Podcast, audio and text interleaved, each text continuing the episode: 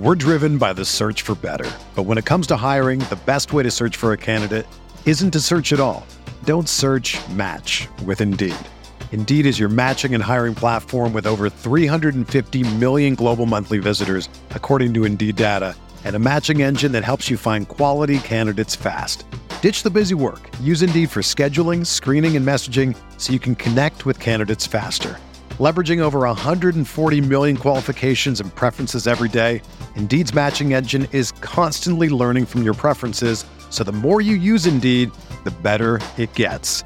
Join more than 3.5 million businesses worldwide that use Indeed to hire great talent fast. And listeners of this show will get a $75 sponsored job credit to get your jobs more visibility at Indeed.com slash BlueWire. Just go to Indeed.com slash BlueWire right now and support our show by saying that you heard about Indeed on this podcast. That's Indeed.com slash BlueWire. Terms and conditions apply. Need to hire? You need Indeed.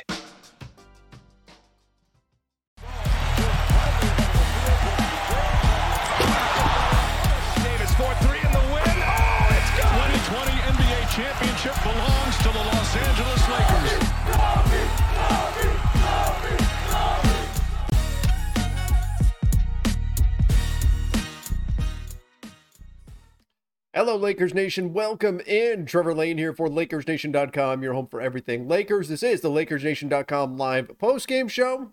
Your Lakers just picked up a nice road win over the Brooklyn Nets, 106 to 96.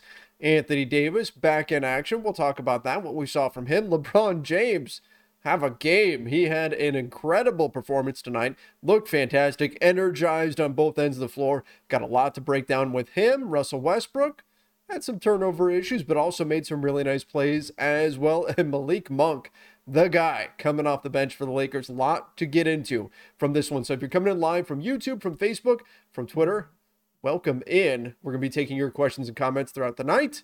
Joining me, Sean Davis. Sean, how are you doing? Sub Trevor, uh, great win tonight, and yes, AD is back, and I am happy. Let's go, big win. Yeah, AD coming back was a was a big big help for the Lakers in this one, and we're going to talk about it because if you look at his stat line, you just go, eh, okay, whatever. He had like eight points, couple of boards, right? But he actually made a really big difference on the defensive end of the floor, and we're going to talk all about that. But let's start with LeBron James. 14 of 21 shooting, 2 of 8 from 3, 7 boards, 6 assists, 3 steals, 2 blocks, 33 points. My goodness, is there anything LeBron can't do? He was absolutely phenomenal, including making the big plays. Got a couple of steals back to back that led to breakout dunks for LeBron to really put the game away. LeBron, I mean, let's just let's spoil it early. Not like anybody didn't know this. The 360 award, the first time in a while that we actually had all three players, three, six, and zero, Anthony. Davis, LeBron, and Westbrook, and it's clearly LeBron James getting the award tonight. Yeah, I, don't even think we should have to build some suspense. It's LeBron. Um, by the way, those two back-to-back dunks. The first one was because they blitzed it, and yes, so kind of got some of the Frank Vogel uh, of old in terms of defense. In this one, uh, especially in that small ball line for LeBron at the five. But man, yeah, good win. LeBron's 360, no doubt.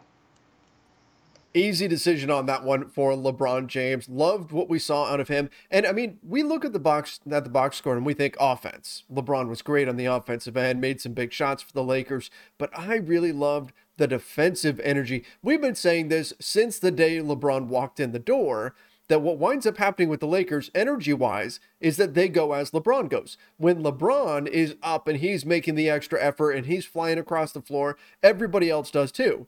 Because who are you if you're just a rotation guy to not put in the effort that a 37 year old LeBron James is putting in, who's in the in the conversation for the greatest of all time? And so when LeBron really is going on the defensive end, everybody else does too. And that's what we saw from the Lakers. And some of that might be some, you know, a little ele- extra electricity in the air from Anthony Davis coming back. But LeBron was really noticeably flying all over the place. His closeouts were on point, And I think that got other guys locked in and engaged too. So from a defensive standpoint, well, it was far from perfect. I like the energy that we saw from the Lakers in this one. Oh yeah, absolutely. LeBron was locked in defensively. Anthony Davis's return, obviously, I think we uh, had gave this Lakers squad a lot of energy. Um, and yeah, they, they were really active defensively. And yes, Stanley Johnson got those two fouls, and he probably won't get any uh, six man, not six man, next man up recognition. Mm-hmm. But I want to give him a special shout out because he played his, his butt off tonight, being the primary defender on James Harden throughout key stretches in this game. So I just want to give Stanley Johnson a bit of a shout out in this one. Especially given that he picked up two very quick fouls in this game, Stanley Johnson yeah. did. And I'm grabbing some super chats as they're coming through here, guys. But Stanley Johnson picked up two quick fouls, finished with two fouls. Now, part of that was because in the second quarter, he was shying away from contact to the point where he was allowing people to score. But overall, I thought Stanley Johnson, knowing that his job was just to, try to stay in front of James Harden, just bother him as much as you can, thought he did fine. James Harden, by the way, still had an excellent performance triple double, 33 points, 12 boards, 11 assists, two steals for him. He was great in this one, uh, 11 for 24 shooting. I'll get to the free throws, the fouls in a little bit because I don't want to go too negative yet. We're still happy over a Lakers win. Stanley Johnson, I liked what we saw out of him tonight, and uh, and I like that Frank Vogel moved him back into the starting lineup. We've been talking about this. Trevor Ariza, who did not play tonight, by the way, was a DNP coach's decision. It just wasn't working with him in the starting lineup. Vogel took him. I think it took him too long to get here, but the correct decision is Stanley Johnson in the starting five.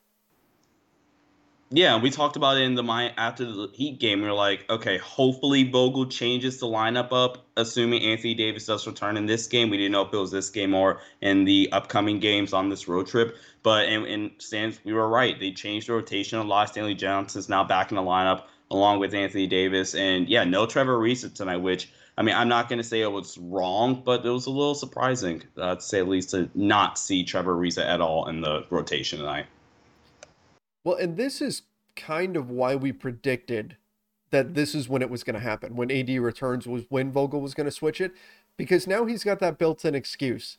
I'm not like if you're still running the same lineup and you just pull Ariza out of the starting five, that sends the message that he simply wasn't good enough. Now with AD coming back, you can say, well, chemistry-wise, we thought that this group with AD being on the floor is just a better fit, and so we wanted to go that route. So in terms of Ariza's mentality, because I do think they're going to need him at some point in the season, as far as Ariza's mentality goes and the the public facing spin on this, it can be well, you know, we still like Trevor Ariza a lot, but just in with AD on the floor, we felt Stanley Johnson meshed a little bit better, so it's a fit thing.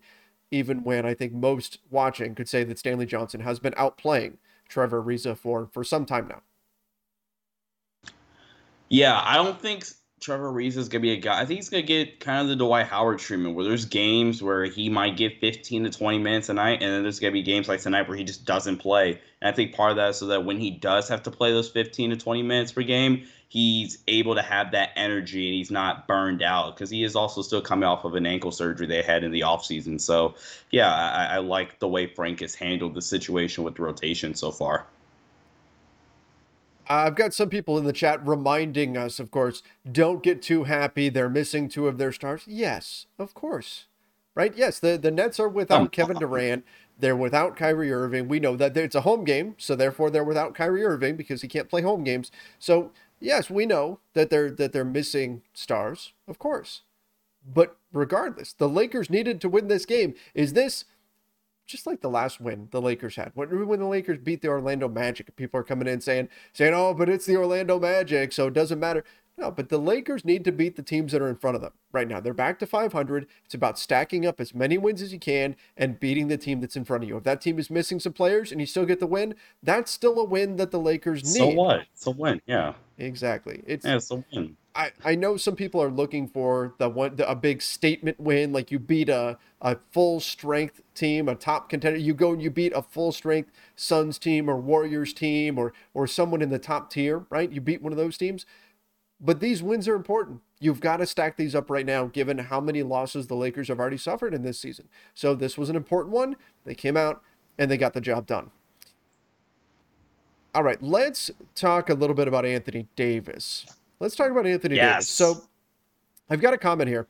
Kay Yaley said AD will move us up four to six spots in defensive efficiency alone. So Anthony Davis, if you're just looking at the box score, you're like, eh, eight points, two rebounds, two assists, one steal, four blocks on a night that the Lakers got destroyed on the offensive glass, 18 to 5 in offensive rebounds. Yeah. And get this. Austin no, no, no, sorry, five. six. ESPN's not adding this up correctly. Oh, yeah. They have an offensive board for AD and five for Austin Reaves, but only five total.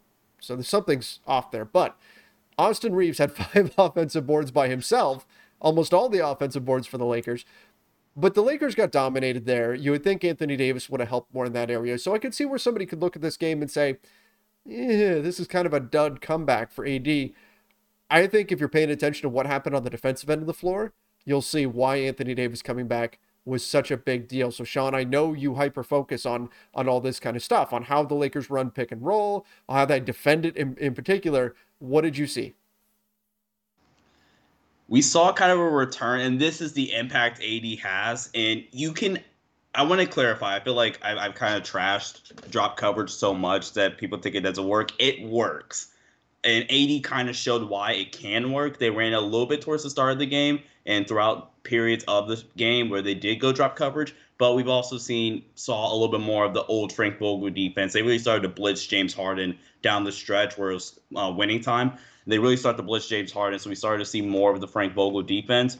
But Anthony Davis, I like that super chat, I think it was, that said AD moves up the Lakers' defensive rating four spots by himself. That's true. And now you have some of these guys back. Reason, you know, he didn't play, he's back. Stanley Johnson, you grab him uh, and bring him in for a 10 day contract. You're going to eventually sign him for the rest of the season. LeBron was locked in. And man, this Lakers team, th- I think blah. This was a little glimpse of what we can see from the Lakers defensively this season. They're not still even at full strength, still missing Kendrick Nunn. And this is what we've been talking about with the Lakers defensively. Why Anthony Davis makes a difference because you can have a rim protector in there without giving up the perimeter quickness. That and that's what we saw in this one, yes. especially in the first quarter. Yeah. We saw how many times did AD get switched onto somebody out on the perimeter, and he was mm-hmm. just fine, didn't get burned, didn't get blown by. Like say, and this isn't against Dwight. We need to talk about Dwight, by the way, but Dwight Howard certainly would have gotten blown by. Uh, DeAndre Jordan. Yep. This is what makes Anthony Davis such a unicorn. Special. Yeah, because he yep. can do these things. He can give you size while still being quick on the perimeter and give you that switchability. And so that makes a big, big difference for the Lakers defensively. You saw a number of times where the Nets play getting to the basket was deterred because Anthony Davis was there in positions that a typical big man would not be. And so he made it, even if he didn't go drop 20 and 10 in this one, he made a difference on the defensive end of the floor for the Lakers. And of course, four blocks was nice. First play of the game was a lob for Anthony Davis. And as Frank, Frank Vogel said before the game, Frank Vogel cautioned, he said, look, this is going to be part of Anthony Davis's, I don't know if the word he used was rehabilitation, but essentially he said that AD is playing his way back into shape right now. Rather than have him go through practices and working out, in order to get his legs under him, we're putting him in games and letting in him actual game. right and letting him build himself back up there. So this is AD trying to get his legs back under him, trying to get a little bit more uh, experience after coming back from this injury, trying to get used to playing again. This is not 100% Anthony Davis. This is Anthony Davis on the mend right now. So we have to keep that in mind when we're watching him. This is not full strength AD. This is AD who hasn't been playing in a while, and it's going to take him some time to get really get his rhythm again. He also had some really nice passes out of the post. Mm-hmm. There was a couple of them that the Lakers didn't particularly convert on. I know Russ had one where he had a nice cut. I don't think he finished it. But AD also offensively has some really nice plays out of the post. And then obviously you have that lob and then I think Russ got him another lob as well. So I'm definitely satisfied with this performance from Anthony Davis. I thought he played really well. Uh, granted, I didn't expect him to have 30. So if you expect him to have 30, you're probably disappointed. But I, I thought he played really well tonight. Somebody said, Did anyone else get that jump scare when Anthony Davis crashed to the floor with, J- with James Harden? yes. Yes, my, yes. my heart stopped beating for a yes. second. I was like, no, AD, don't go to the ground. Just stay vertical, man. Just stay vertical. Uh, Lakers Nation for Life said, I feel a win streak approaching, Trevor. We look so much better on defense since AD returned. Look, it's just one game. It's a game against a Nets team that is really, they, I mean, it's not even just Kyrie and KD. It's also Joe Harris, who's a major piece on for them on the offensive end of the floor. They're missing guys. But still, what we saw out of the Lakers defensively with Anthony Davis back, Davis back is what we were hoping to see out of the Lakers defensively, mm-hmm. minus the offensive rebound problems that they did have. Uh, yeah, absolutely. Also, somebody just commented, Sean, you, your next breakdown should be on AD's uh, impact from tonight. I love it. Great idea. Yeah, that would be a really good thing to to showcase to really show people why the box score doesn't necessarily reflect the impact that he made, particularly on the defensive end of the floor. And I think that'd be really cool to see.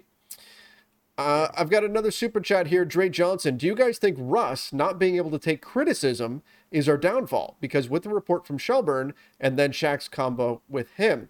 So he's referring to the Ramona Shelburne piece from today that there was a little bit in there that mentioned that the Lakers coaching staff, when they benched Russ a few games ago in the fourth quarter, there was some concern if they did that, because apparently this has been a topic that's been discussed for a few weeks now within the Lakers coaching staff. Do we bench Russ in the fourth quarter um, in crunch time?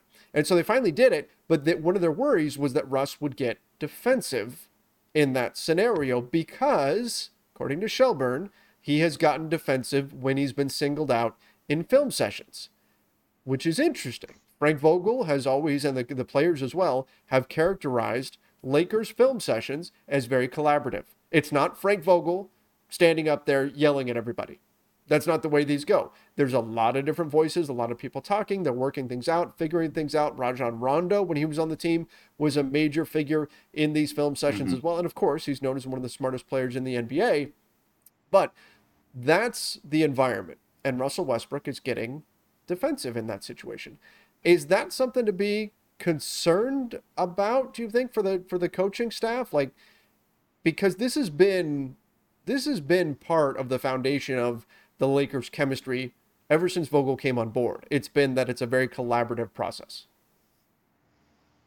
Yeah, I don't think so. It kind of depends on how, again, this is a very collaborative process Frank Vogel likes to have with his film breakdowns or film reviews for his teams.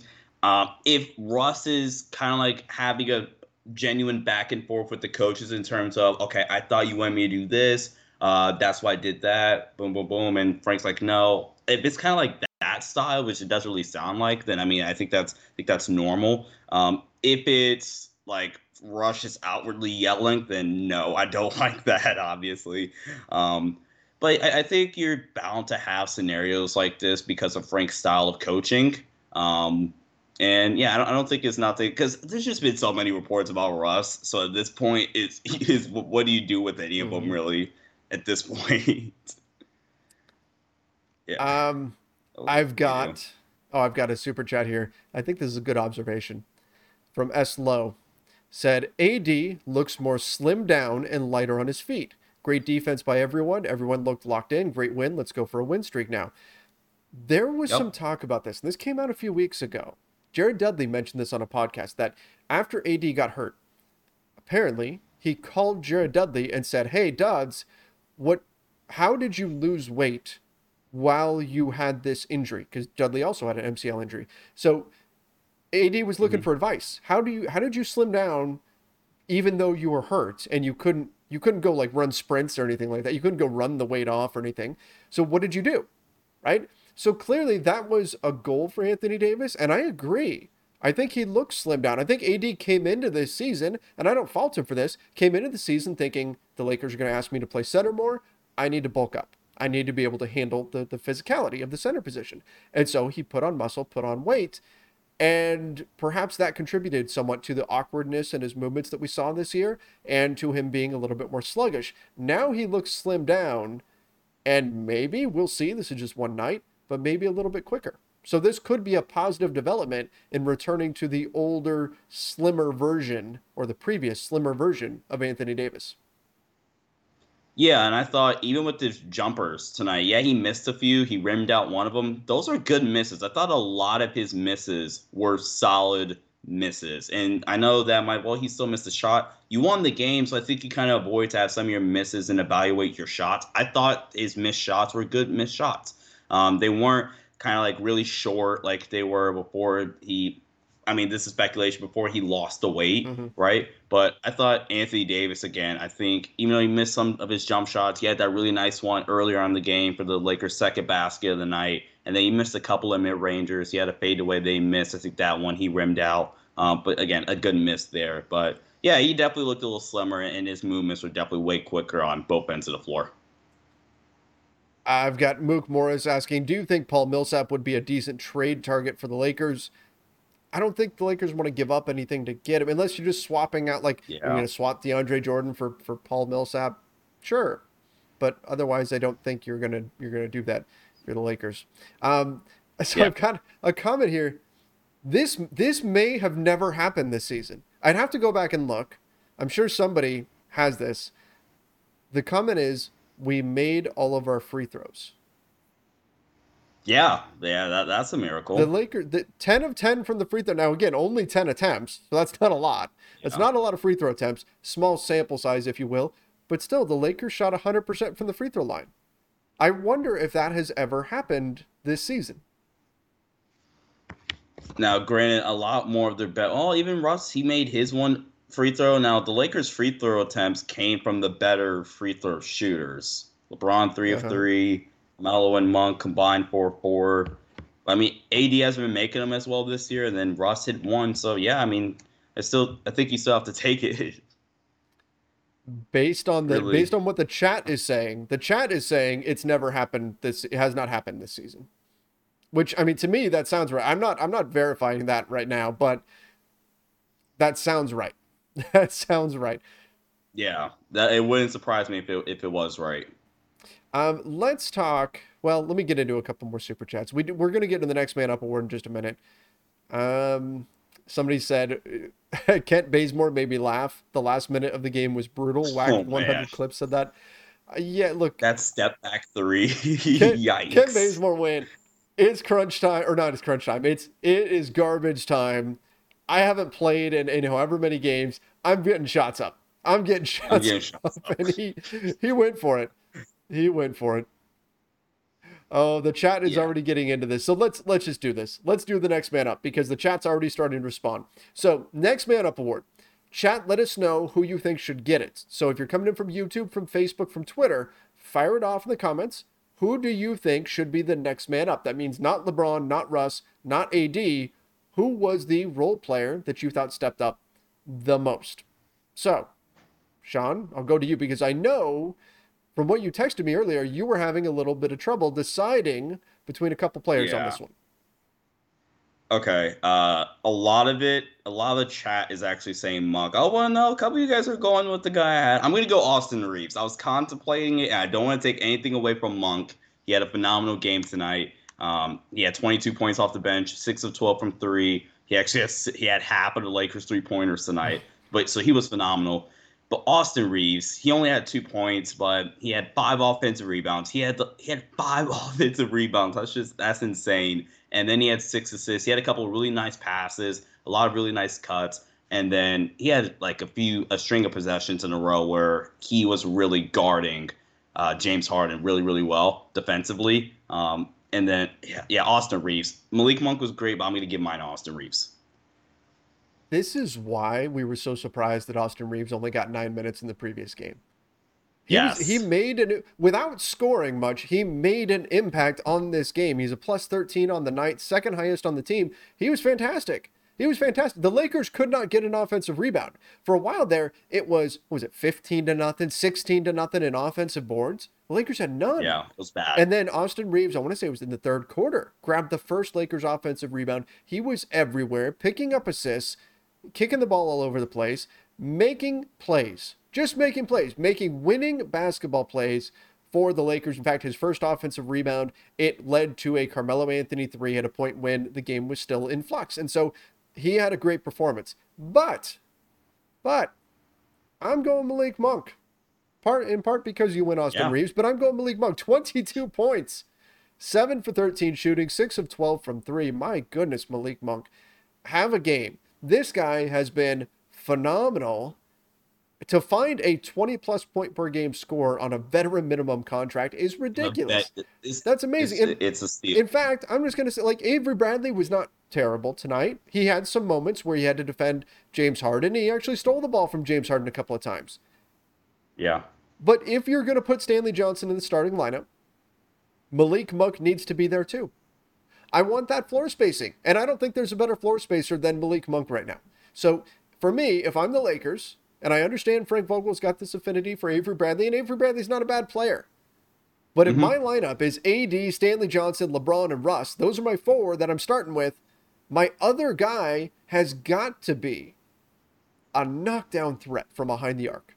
And to me, that's Malik Monk. Not to mention that Monk was a flamethrower when he was in the starting lineup.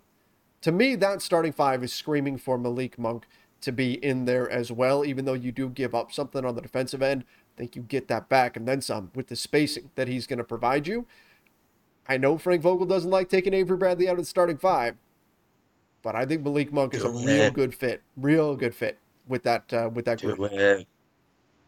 do it, do it, Frank. Come on, man. Malik, Malik has just been phenomenal. And yeah, I know uh, I could have given it to Monk. Monk has been so so good. Um, but I thought tonight Austin Reaves was great, and I wanted to touch on something with the starting five. If with this current starting five, man, you're really counting on LeBron to knock down threes because we don't know if AD's jumper is all the way back yet. So we that's still you know to be decided. Russ is not a reliable shooter. Avery Bradley comes and goes. He definitely can't create for himself for three. And then it's Stanley Johnson, unless I miss somebody else. If you throw on Malik Monk in there, again, yeah, you lose something defensively, but yeah, I, I think you take that gamble. And if you're Frank Vogel, if Malik Monk isn't hitting shots, then maybe you go a little earlier with your rotation and swap them out. I, I mean, yeah, I, I, think that's something that definitely could be done, or vice versa. If you're not really stopping anybody defensively, or Avery Bradley isn't knocking knocking down spot up threes, you go to Malik Monk to try to space the floor out, and he'll knock down some shots for you. We're driven by the search for better, but when it comes to hiring, the best way to search for a candidate isn't to search at all. Don't search. Match with Indeed. Indeed is your matching and hiring platform with over 350 million global monthly visitors, according to Indeed data, and a matching engine that helps you find quality candidates fast. Ditch the busy work. Use Indeed for scheduling, screening, and messaging so you can connect with candidates faster. Leveraging over 140 million qualifications and preferences every day, Indeed's matching engine is constantly learning from your preferences, so the more you use Indeed, the better it gets. Join more than 3.5 million businesses worldwide that use Indeed to hire great talent fast. And listeners of this show will get a $75 sponsored job credit to get your jobs more visibility at Indeed.com slash BlueWire. Just go to Indeed.com slash BlueWire right now and support our show by saying that you heard about Indeed on this podcast. That's Indeed.com slash BlueWire. Terms and conditions apply. Need to hire? You need Indeed. Dre Johnson on the Malik Monk topic. And by the way, guys, I am saving some of the super chats that are coming in that we're going to get to, especially those that are referencing trades. I'm not going to dive into trades just yeah. yet, but that's coming. So I'm saving those.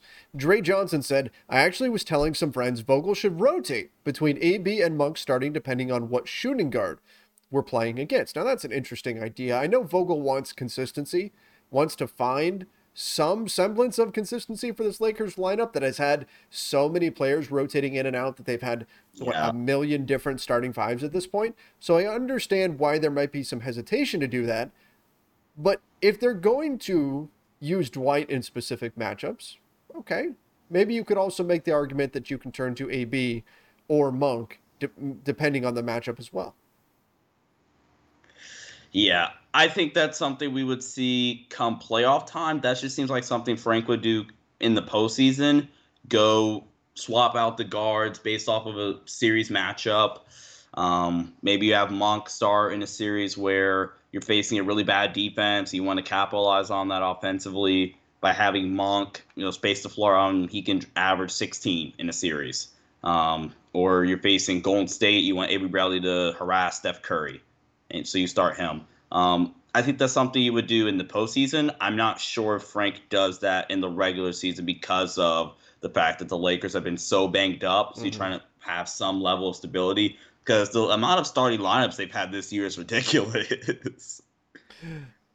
um, let's talk a little bit. Let's talk about Russell Westbrook. So Russ, I feel like this game was a microcosm. Like we saw bad Russ and good Russ all in one game. All in one game. Yeah. Russell Westbrook, 7 of 14 shooting, 0 for 2 from 3, 6 boards, 4 assists, 1 steal, 5 turnovers, 15 points. We saw moments where Russell Westbrook made his defender look like he was standing still and got to the basket and scored, hit a layup. Yeah. We saw that. We also saw Russ make mistakes in terms of turnovers. Think about the turnover right at the end of the second quarter. The Lakers have the ball. All they've got to do is hold it for the last shot. He goes early, tries to throw a pass to LeBron. I don't think LeBron was even ready for it at that moment. The Nets step in, steal it, score. Right? Next thing you know, a double digit lead is now single digits heading into halftime. That hurts.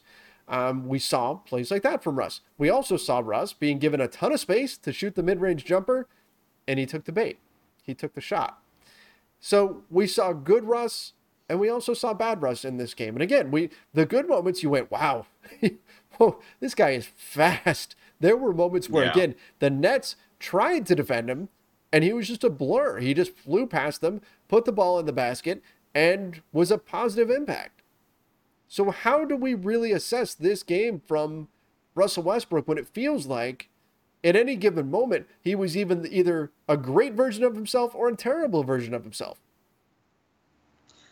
I think he was. I think it was a fine game. I don't think he did anything detrimental to the team. I don't think he had. I, can't even pinpoint an exact game off the top of my head, but I don't think he had a game where like, man, Russell Westbrook really cost the Lakers. He had some boneheaded plays. I mean, don't no question about it. But he made some plays. He had a couple of really nice cuts towards the basket. He had one dive. I think LeBron found him. Um, he had one, a couple really nice drives to the basket um, just using his athleticism and explosiveness that he flashes here and there. Um, but yeah, he had those turnovers. He had some miscommunications and lapses defensively. But overall, I think it was an okay game for Russ. I don't think he did anything too bad to where you're like, man, oh boy, you got to master lock him. I don't think it was nothing to that degree. there was a point when the Lakers had it was either four or five, maybe it was five turnovers, and all of them were from Russ. All no, from no Russ. one else had any turnovers. They were all Russell Westbrook, which is interesting because the last couple of weeks he's done pretty well in terms of turnovers. He's really cut those back. Look at the last. It's been, oh my gosh, it's been the entire month. January second, he had nine turnovers nine turnovers in that game against the Wolves. Since then, the highest turnover game he's had is three. This is his second highest turnover game of the month, and we've made it all the way to the almost the end of the month here. He's been really good at cutting down turnovers. Now, part of that has been LeBron's been handling the ball a little bit more and things things of that nature. They've changed some things. So I don't even feel right getting on Russ too much for the turnovers because I think that he's done a better job recently. Done a better job. Yeah, and I, I would like to think that this one is just an outlier, and we're going to go back to seeing a more turnover free or fewer turnovers from Russ. Yeah, I think the magic number is seven, and he didn't have seven assists tonight, but I said seven, not turnover, seven assists, um, and three three or lower turnovers. Like that's a good Russell Westbrook game. He had four assists, five turnovers. That's in terms of uh, assist to turnover ratio, definitely not a good game there. But again, I don't think he cost the Lakers tonight. Um, granted, they won, so maybe we've been thinking differently if uh, if the Lakers had lost. But and the Lakers as a team only had eight turnovers as well. I think we also have to take that into account. If this was a game where the Lakers had 14 turnovers, you know, maybe we would think about it a little bit differently. But in the game where we had eight turnovers and Russ had five, I mean, I think I think you're fine, man. Dre Johnson said Russ and Stanley Johnson should just be diving and cutting. He needs to quit the mid-range shots on and threes, just drive and get to the line. He made a great cut. Sean, you mentioned this. He made a great cut, and LeBron Yep. found him on it. Just great timing on it. Read exactly when to do it. Got a bucket and one on that, which was fantastic. But I agree. I agree. I also there's moments when Russ walks into a pull-up jumper in transition, a 15-footer. The defense is nowhere near him and hmm it's it's like there needs to be like a buzzer or something that goes off to remind Russ every time he takes that shot that he's not supposed to shoot it. It's time to move. Yeah, Yeah, not don't shoot it. there They want this. there needs to be something. He's that open for a reason. He's that open because the opponent wants him shooting that shot because he has he doesn't make them. He doesn't make them. I don't think I've yet I've yet to see Russ. He's probably hit some, and I'm just forgetting, but hit the the little Dirk one legged turnaround that he's been trying lately. Mm-hmm. I don't think he's made any of them that that I've seen. There's certain shots that he no. just can't take. No. There, there, just needs to be a rule. Look, Russ, and again, I don't think Russ is yeah, is not yeah, a is not a helpful player. I think he's a guy who absolutely can't help. But the rule needs to be, Russ, you can't shoot a jumper unless there's four seconds or left on, less on the shot clock. Otherwise, don't take that shot. Work for something else because more often than not, it's essentially a turnover. It's a wasted possession because he's again he's open for a reason. The defense wants him shooting that shot. Yeah, every coach has a different philosophy with this because like some some of the coaches I've been around, they're either hey, there's definitely shots you are not allowed to take, and then there's other coaches have been around where like, hey, take whatever shot you want, but you're gonna give a thousand percent effort defensively if you're gonna take whatever shot you want and not have any consequences. So I think it kind of depends, but yeah, Russ, uh, or yeah, Frank, there has to be a rule at this point. Russ cannot take we, we should have a list, Trevor, of all the shots that Russell Westbrook cannot take, and one of those need to be uh, five seconds into the shot clock, pull up jumper. That is at the top of the list. So do not take. Yeah, Russ, we could have a non-negotiable list for Russell Westbrook. Look, if the shot clock is down, then you can take the shot. Otherwise, no, you're not allowed to shoot this shot. No. Um, which is it's tough to tell a guy who's been an MVP. I mean, literally the MVP of the league yeah. at one point. Yeah. Hey, sorry, you're not allowed to take this shot, but that's the way it goes. Um, all right. Let's get into. All right, I, I'll start entertaining a few trades here. Uh, Woldy said, trade THT, Kendrick Nunn, DeAndre Jordan, a first and a second round pick for Terrence Ross and Mo Bamba. Mm. I don't. Is THT Nunn and Jordan? Is that was that it? And then the first and the second. Did I get that mm-hmm. right? Yep. THT Nunn Jordan. Your first round pick, which is your 2027 first, and a second round pick in exchange for Terrence Ross and Mo Bamba. I feel like that's a little bit heavy on the Lakers, on Lakers yeah. side to be giving up quite that much. Terrence Ross is fine. I think that when I see people tend to go straight for shooting percentages, right? Because that's that's today's NBA. And they see Terrence yeah. Ross who's shooting like 31, 32-ish percent from three, and they go, Oh, nope, nope, don't want him. I think on the Lakers, that percentage would go up. And I think he is talented, mm-hmm. creating, creating his own shot. But there's skill set duplication with Malik Monk. So Terrence Ross has more size. He's six six. That allows him to do some things on the wing that Malik Monk can't do, um, just just because he's bigger. But there's still some skill set duplication there with Malik Monk. I don't know if that's a move that I make. I think if you remove, and I don't know if the Magic would do it if you remove the first, but the draft pick is is what gets a little bit heavy for me. Otherwise, I like that the Lakers you're freeing up a roster spot, and here's the other piece that I like let's say the Lakers were kind of banking on Talen Horton Tucker being their young guy of the future. Hey, we're, we're trying to win right now, but at least we still have this young guy that we can develop, right? Well, Mo Bamba can go into being that guy, right? And maybe the Magic are in a situation where they don't want to pay him. His contract is up after this year, so you have to pay him. Uh, if the Magic are looking at him that way, then maybe his value is not high enough to to stop them from doing this trade. We have heard the Magic like THT. It's not something I would just instantly shoot down, but I don't think if I'm the Lakers, it's not a deal I'm making like right now, right now.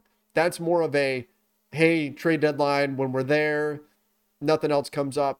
Okay, maybe we'll give this a look. That's that's my take on it. Yeah, Mo Bamba's definitely intriguing though. Uh, that that is definitely intriguing. And again, it's the first round pick for me that kind of has me. Ooh, that that that's a lot uh, first and a second round pick actually. Uh, that that's a little bit of a lot. And no, guys, I'm not 14. Come on. The the chat yeah. the chat can be mean sometimes. Uh, let's see. Benjamin said, "How about LeBron's back-to-back dunks? Offensively, we are better without AD. Defensively, not so much. Now, I think that once AD no. gets into a rhythm, you can be better with Anthony Davis on the offensive end. In terms of floor spacing, sure. Teams are going to continue to sag off of AD until he proves that he can hit threes. His three that he shot tonight, I actually thought was in. I thought he was going to hit it. He looked very confident yeah. and comfortable shooting it, just didn't go down. But Uh, on the defensive end, yes, AD makes a very big difference on the defensive end of the floor because of the things Yeah. that we've talked about and what Sean's going to outline in the uh, the video that he's going to work on. So yeah, look, Anthony Davis, I think he was great. Uh, think uh, especially on the defensive end for what he really gives the Lakers. The back-to-back dunks, that was the nail in the coffin. That sealed the game for the Lakers. The steals, the dunks for LeBron, that was when the game was officially over, and it was just sort of an, an emphatic way to get the win, get revenge a little bit for Christmas Day. I liked it. Speaking of Christmas Day, this is a very similar Nets team to the one that the Lakers lost to on Christmas Day. So come on, let's enjoy the win. Literally the same team. That is true. Um, Well, that that game, Patty Mills went berserk. This game, he wasn't quite as good though. If you bet, if you bet the over on Patty Mills, um, then like my guy Mark Rip. Guttles was was recommending, then uh, Rip. then you made some money tonight, as well as betting Lakers because they were a, a minus three favorite on this one. But uh, but Patty Mills wound up putting up what do you do, fifteen points, and it was at 13 and a half. But he shot six of fourteen instead of roughly 150% from the field, which he did on Christmas Day. Hey, this is the first game in the uh, keys to the game era that the Lakers have won. So I'm pretty happy on that. It's actually working a little bit. They listen to you. They listen to I you. know, That's, right? That's what it is. That's what it is. All right. Let's see. I've got a couple more super chats we're going to get to, and then we'll talk a little bit about the master lock of the night. Let me see here. Some of the Kessler Edwards on the island. Yes, Ke- Edwards could not guard LeBron. yes. Yeah, that was rough for him. let's talk a little bit about the rebounding because this was a problem. This was a problem Yeah. for the Lakers for most of, of the game, the offensive glass. Now, some of these were offensive rebounds in the form of missed threes from the Nets that just took long bounces. It wasn't so much, I saw a lot of people saying, well, just put in Dwight and that fixes it. Some of these were the long bounce variety, not all of them though, and I think Dwight would have helped. In particular, there was a, a moment where Frank Vogel went no LeBron, no AD, no Russ. And his bigs, and I use that very loosely, bigs were Carmelo Anthony and Stanley Johnson. Yeah. The Lakers got destroyed. There, there were like four offensive rebounds in a in a very short stretch. And so then he went back to LeBron. I think you can get away with LeBron at center. I don't think you can get away with Melo at center. I think there are going to be matchups where you have to play Dwight in there to get Yeah. some of those boards and help you out. But part of it too is the guards, and part of it is just not paying attention to box outs. And I wish I could say it's as simple as, hey, try harder boxing out. But this has been a problem since day one, the offensive glass, where players just aren't doing what they're supposed to do. And teams come flying in from the perimeter, grab offensive boards, and generate second chance points. If the discrepancy was not 18 to 5 in offensive boards, this game was probably over in the third quarter. Right? I mean, that's that's what we're talking about here. Taking a game that the Lakers had to still have some starters in down the stretch to a game that would have been a blowout, rest everybody in the fourth, that type of performance if they'd just taken care of the glass. Absolutely. And I think the only reason why we didn't see the Nets wind up winning this game, first off, Lakers, I think, did a great job defending the three point line tonight, which was one of my keys. Um, but also, yeah, you gave up those 18 offensive rebounds, but the Lakers heavily made up for that by winning the turnover battle. And they significantly won the, the turnover battle. 18 uh, turnovers for the Nets compared to only eight for the Lakers. If that is, if the Nets win the turnover battle, then I, I stand confidently the Lakers do not win this game because not only do you get out rebounded, you also lose the turnover battle, which means, I mean, because the Lakers won the turnover battle, they get more possessions, they get more shots. They actually somehow had more shots tonight than the Nets, who had 18 offensive rebounds somehow. And Part, that's kind of wild. part of that is a lot of Nets possessions finished with free throws. So that leads to more, Yeah. you know, more shot attempts because that's a possession where you put up points, but you didn't get a shot attempt. So 22 free throws for the Nets compared to just 10 for the Lakers. Yeah. And so Yeah. there, there's a lot that went into this. Of course, the Lakers turnover wise, you can't complain there. Fine there. But the offensive glass is something that they do need to fix because the Nets aren't like this Yeah. big bruising team right now. They just made more of an effort. Now, I'll also say they shot 42% from the field, 26% from three. The Lakers shot 47% from the field, 32% from three. And for most of the game, it was better than that. There were more misses for the Nets, which creates more offensive rebounding opportunities. So that's part of it. But that, uh, that doesn't completely explain that big of a discrepancy. The Lakers have got to do a better job on the offensive glass. But again, we've been saying that all season long. Somebody said, We need Miles Turner and all exclamation points. Miles Turner's specialty is not rebounding. I know he's a big dude, but he is not great yeah.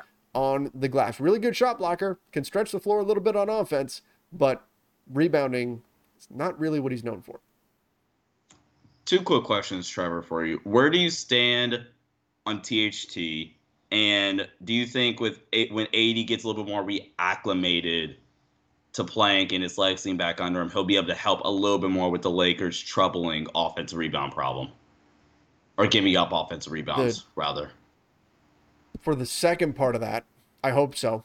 I hope that he can help them. I hope AD can help you out a little bit there. But realistically, it's going to be a team effort. It's part of why Austin Reaves was so was so effective, flying around, right, and getting rebounds and mm. getting offensive rebounds because he got a lot of those mid-range rebounds, those long bounce rebounds. I hate to bring him up, but Alex Caruso was really good at this. KCP was good at those too. The Lakers lost those guys. Austin Reaves, similar, can help you get those boards. So it's not all on AD to fix that problem, but he can certainly help in terms of cleaning up the glass. Um, but as far as the other guys go, sorry, remind me again. What was the what was the first part of that? Where do you stand oh, on THT? THT? He 0 for 6 tonight, 0 for 2. A lot of the chat are saying Master Lock, Talen Horton Tucker. Uh, but yeah, where, where do you stand on him personally? Oh man, it's tough when you look at THT tonight. No points, 0 for 6 shooting, one board. He did a couple of decent things defensively. There was a play where he stripped the ball from James Harden. Uh, doesn't look like he got credit for for a steal on it, but one block shot in 19 minutes. He just never really got it going. And you saw, so when the Lakers went from Stanley Johnson, Stanley Johnson picked up two quick fouls very early in the game. And they subbed in Talen Horton Tucker. I went, ah, that's not that doesn't help you. That doesn't help you going from Stanley Johnson. And how crazy is that? Stanley Johnson is on t- a 10 day contract right now, which expires in a couple of days. He's on a 10 day contract, and the guy you just made the fourth highest paid player subbing in for him is a downgrade. Now, specifically, I'm looking at that starting lineup. You put THT in, does he help with your shooting? No. Teams aren't going to guard Stanley Johnson that much behind the arc, but they're definitely not guarding THT behind the arc. Does he help you defensively? No, Stanley Johnson's the better defender right now. So you got worse on defense and didn't get anything really in terms of your floor spacing. What he does offer doesn't really help with that starting unit because you've got plenty of shot creation with Russ and LeBron and AD on the floor. So I didn't understand turning to THT in that moment. But I'll also say he just he's not been great, not consistently. And it makes you wonder what does this mean for the Lakers at the trade deadline? We've heard about some teams now that are looking at him as a negative value on this contract. I don't think that's what he's going to be long term. I think at some point, like the Lakers believe, at some point his shot's going to come around. That some of this is because he tore a ligament in his shooting hand. That I mean, that's got to be a factor here. But they're not getting the production out of him at the moment. Frankly, they need it. Because look at the guys they brought in. Ariza was supposed to contribute. That's not, he's not, and again, he ankle surgery, right? Understandable. Ariz is not contributing. Dwight Howard was was benched for this one. Maybe he can contribute when you put him in there, but he was on the bench. Uh, Wayne Ellington is on the bench, and how much does he really contribute when he's in? Kent Bazemore not contributing. You've got all of these guys that were brought in that you can't really turn to anymore, and suddenly the Lakers roster that looks so deep is looking thin, especially if THT isn't giving you anything. If he's going to be part yep. of a nine man rotation, which it looks like that's what the Lakers are going for. You're starting five with Stanley Johnson and Avery Bradley, your four bench guys, Carmelo Anthony, Malik Monk, Austin Reaves, Talen Horton Tucker. If that's what you're going to do, that's fine. But THT has to give you something. And I don't feel like he did that tonight. It's Kaley Cuoco for Priceline. Ready to go to your happy place for a happy price? Well, why didn't you say so? Just download the Priceline app right now and save up to 60% on hotels. So, whether it's Cousin Kevin's Kazoo concert in Kansas City, go Kevin, or Becky's Bachelorette Bash in Bermuda, you never have to miss a trip ever again. So, download the Priceline app today. Your savings are waiting. Go to your happy place for a happy price. Go to your happy price, Priceline. Yeah, I, I agree with that assessment of them. Um, I think I'm not the optimist that's Matt, but I, I am optimistic about THT. Um, he does some good things for you. I think one of the best things he's really done is really come out of nowhere recently is his ability to be a secondary playmaker and facilitator in the lineups where it's him, it's the young guys plus LeBron. So you it's him, Monk, Austin Reaves, Stanley Johnson, LeBron. I think that's the lineup Frank Vogel's rolled out a lot of recently. And you have THT be the primary ball handler pretty much, and you can use some screen actions with him and LeBron. I think he's done that really well. He's had moments where he's played well defensively, but absolutely, man, I, I think THT has to provide something offensively or defensively because yeah, it's you shouldn't be thinking about your fourth best player coming into the game for a guy who's on a 10 day contract. Like, man, this is actually a downgrade, especially with the starters. With the bench unit, you're like, okay, you know, he might be able to provide some good defense, uh, be a good facilitator and playmaker. But that starting group, he doesn't really add much value to the starting lineup group as of right now. Hopefully that changes though. Mm-hmm. Yeah. Yeah. I would like to see I would like to see THT get on track. I think he's talented. I really think he is. But the Lakers need some consistency and they need production. They need maybe more production out of him than they thought they would heading into the season. But they need it. They really need him to step up on a consistent basis. All right, let's get into the master lock of the night. So, chat, let us know what you think. What would you put in our good buddy Chris the Masterpiece Masters finishing hold? The master lock. We take whatever is the most annoying thing from the game. Sometimes it's a Laker, sometimes somebody from the other team, sometimes it's a referee, a specific fan. That's happened. Remember courtside Karen from last year? Sometimes Yeah, the master yeah. lock goes to something like that. But let us know what would you put in the master lock? Chat, fire it off. And Sean, I'm going to throw it to you. Who's getting your master lock tonight? Let's see, the chat saying Bazemore, Harden, Russ Russ's Airball. turnover. There's a Russ's airball. There's a lot of them, man. For a game where I'm like, I'm actually kind of upbeat about, there's a lot you could go with. Sean, yay, thanks me. Um, there, I think I'm gonna go with. Um, I'm gonna go with the offensive. Uh, no, I'm gonna go with uh, James Harden. I think some of the other things we're kind of used to at this point. Russ's turnovers, we're kind of used to that. The offensive rebounds, we're kind of used to that. Um, and those things I think can be fixed. Actually, Russ's turnovers, as you mentioned earlier, I think this was just kind of just a bad game in terms of turnovers. He's really worked on that this month of knocking down on those. So I think James Harden is getting a lot, getting those weird fouls. That you're like, man, James, why are you doing this? Stop it. It- It's just irritating to play against and watch. I am. I'm going to agree. I'm also going to go James Harden because he was, and I normally try to do something else, but something other than than what um, the other person picked.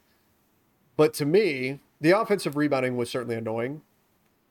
But I am not. Oh, Sean Percival asking, did you get my super chat, Trev? If I missed it, Sean, fire it off again in here, and I'll um I'll, I'll see if I can grab it. Uh, it doesn't have to be a super chat. Just fire your question. I'll see if I can snag it. I may have missed it, but um, I was so happy with the NBA at the beginning of the season because Yes. they instituted the rule change to take away the James Harden, the Trae Young fouls, the foul hunting, right? Where you're doing everything you can, you're hooking somebody's arm and flailing your arms through them, you're jumping sideways or backwards into a defender, right? All of these sorts of things. And tonight we saw the return of the Harden whistle, right? Not, and not and mm-hmm. not whistles that most guys get. Stanley Johnson had a guy jump on his back and didn't get an and one for crying out loud. Literally jump on his back. Cam Yeah. Thomas jumped on his Yeah. back, and Stanley Johnson didn't, didn't get a whistle. And James Harden is getting whistles left and right. He drives to the basket. You look at him, it's a foul. Okay, not literally look at him, but he's getting a lot of these calls again. These calls where he embellishes, he flails his head, all that, and then the whistle blows. the Harden whistle, getting rid of that, the Trae Young whistle, I think, and Trae Young may have been even more egregious with the foul hunting, especially last season.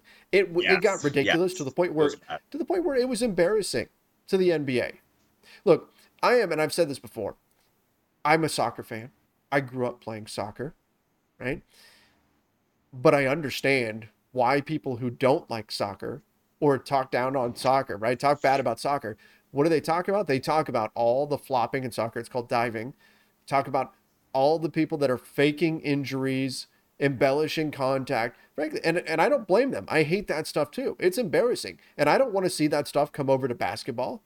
And what James Harden, what Trae Young, what some of these guys were doing is pretty darn close to what we're seeing in soccer in terms of pretending there's contact when there's not.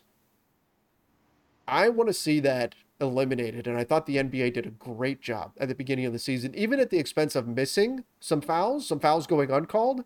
I thought they did a great job, and we saw the return of the Harden whistle a little bit tonight, and that worries me because this was the fear heading into the season. They're going to call it, or they're going to not call it at the beginning of the season, but as the season goes on, we're going to start sliding back.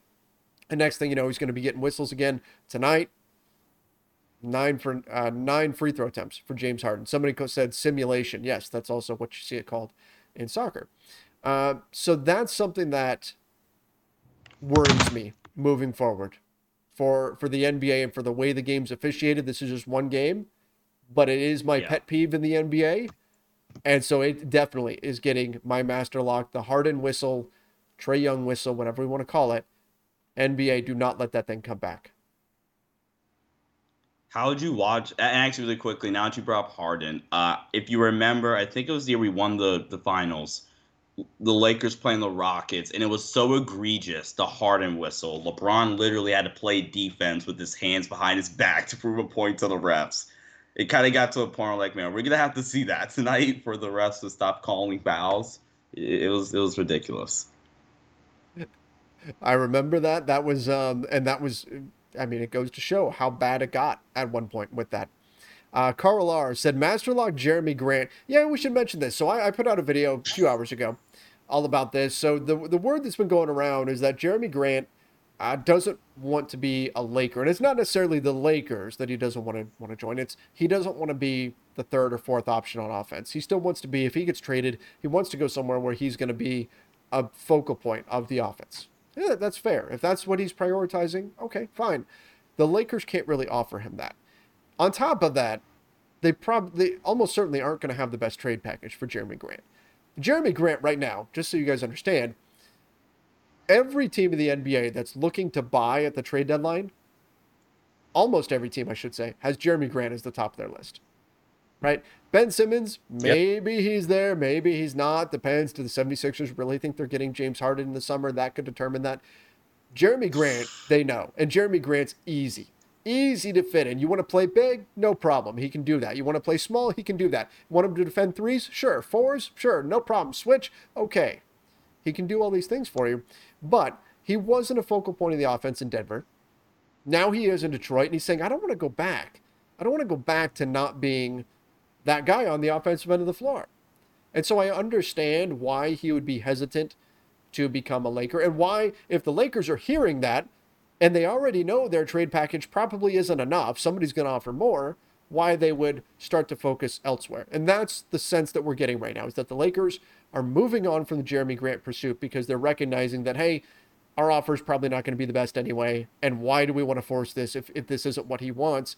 And they're going to try to look elsewhere. I don't, and I don't fault Jerami Grant for that. Yeah, my only argument is is that what contender is he going to go to where he's a legit number one, number two option? That's a good question. And and maybe maybe going to a contender isn't something that's important to him. We we like to assume Maybe. that it is. We like to assume that Yeah. every player wants to go to a contender, but every player has their own individual priorities, right? They all have different different priorities in terms of what they want, um, just like any of us, right? What what I prioritize in my in a job might be different than what Sean prioritizes. What people in the chat prioritize could be different. So Mhm. it's possible that if he goes somewhere, maybe he wants to go somewhere where he can be the number two option, but he's the clear two to somebody else. Maybe maybe he wouldn't mind going to Portland and being the guy next to Damian Lillard and CJ Yeah. McCollum's on the way out of town. You never know. But that's apparently, from what we've heard, this isn't specifically from him, but that's apparently the decision that he's made. And if that's true, that's fine.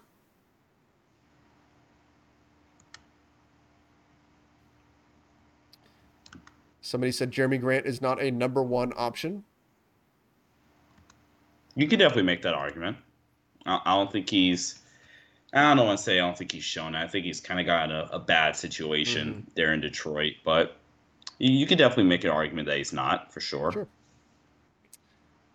All right. Sean Percival said Wall and Wood. So John Wall and Christian Wood for Russ, THT, Nunn, a veteran minimum, and a pick. Or would you rather have Eric Gordon? I think the Lakers could go big with John Wall. It's interesting. So this is an idea, and I put this out there on the Lakers Nation podcast yesterday.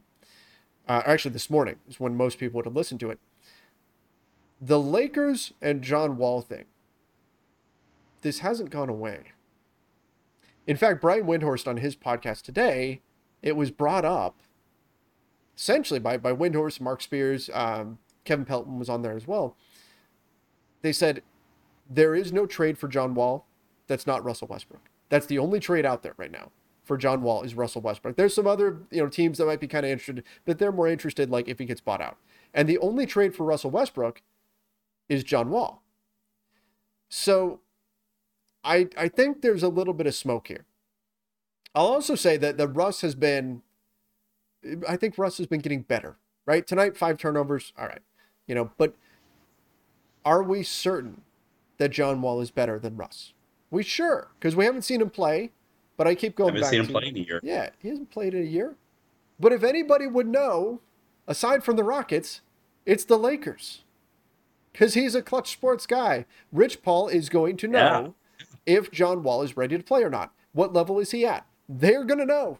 The Lakers are going to know if they decide to make this trade. And I don't see Russ straight up for Wall with the Lakers having to throw in their first round pick. I don't see the Lakers doing that. That's admitting you messed up. But if you can muddy the water a little bit and make it a bigger trade and bring in an Eric Gordon or bring in a Christian Wood, okay, then maybe you've got something. Maybe, yeah. It- yeah, I, I definitely don't like Russ for John Wall or, or Russ and a pick for John Wall, um, especially because, yeah, you just haven't seen John Wall play in a year. But, I mean, again, you make a great point there. If anybody knows, it's John Wall, the Rockets, and Klutch Sports. Um, well, who has heavy ties and ties with the Lakers. Um, but yeah, again, if you throw in a bigger deal, you throw in THT, Nunn, maybe a Vent Min, and then you throw in Eric Gordon or Christian Wood. I mean, who would you rather have out of that? Would you rather have Christian Wood or Eric Gordon? I mean, I- who would you rather have? In a vacuum, I'd rather have Christian Wood. But I think the Rockets will be more willing to move Eric Gordon. And they should be. He's, he's an older player. I think he's, what, 33? So it makes sense that they would be more willing to move him. I think he's played really well this season. I don't think 45% shooting from three is sustainable for Eric Gordon. Yes. Um, it's just not. But I do think that he's that he would also help. I think he would help the Lakers to the point where where I wouldn't do John Wall for Russ, right? Particularly if you're adding in a mm. pick from the Lakers side. And I've got some people in the chat saying Wall is too too risky. Wall might get injured. Yes, you definitely have to factor that stuff in. yeah. And you don't know for sure what you're going to get out of Wall. If you make it a bigger deal, you add in some other stuff that could potentially help the Lakers, and I could see where you're at least considering it. But you have to be if you're the Lakers, you have to be essentially ready to admit that you messed up with the Russ trade and that it's definitely not going to Yeah. work. You have to be 100% sure Russ will not work and John Wall is going to be a better fit for us than Russell Westbrook. And I don't know that you cross that that line. You may not get to the point where you're convinced of that. Uh, Dre Johnson said we should bring in DJ Augustin if he gets bought out. Uh, they don't have a roster spot for it. Somebody asked me before, what's the likelihood the Lakers make a trade at the deadline? I think it's pretty high that they're going to make a trade. This won't be a big Just one. won't be a prob- big like, one. We- Probably what you're going to see is the move off of a contract. Maybe just pay cash, like they did with um, Denzel Valentine in the Rondo deal.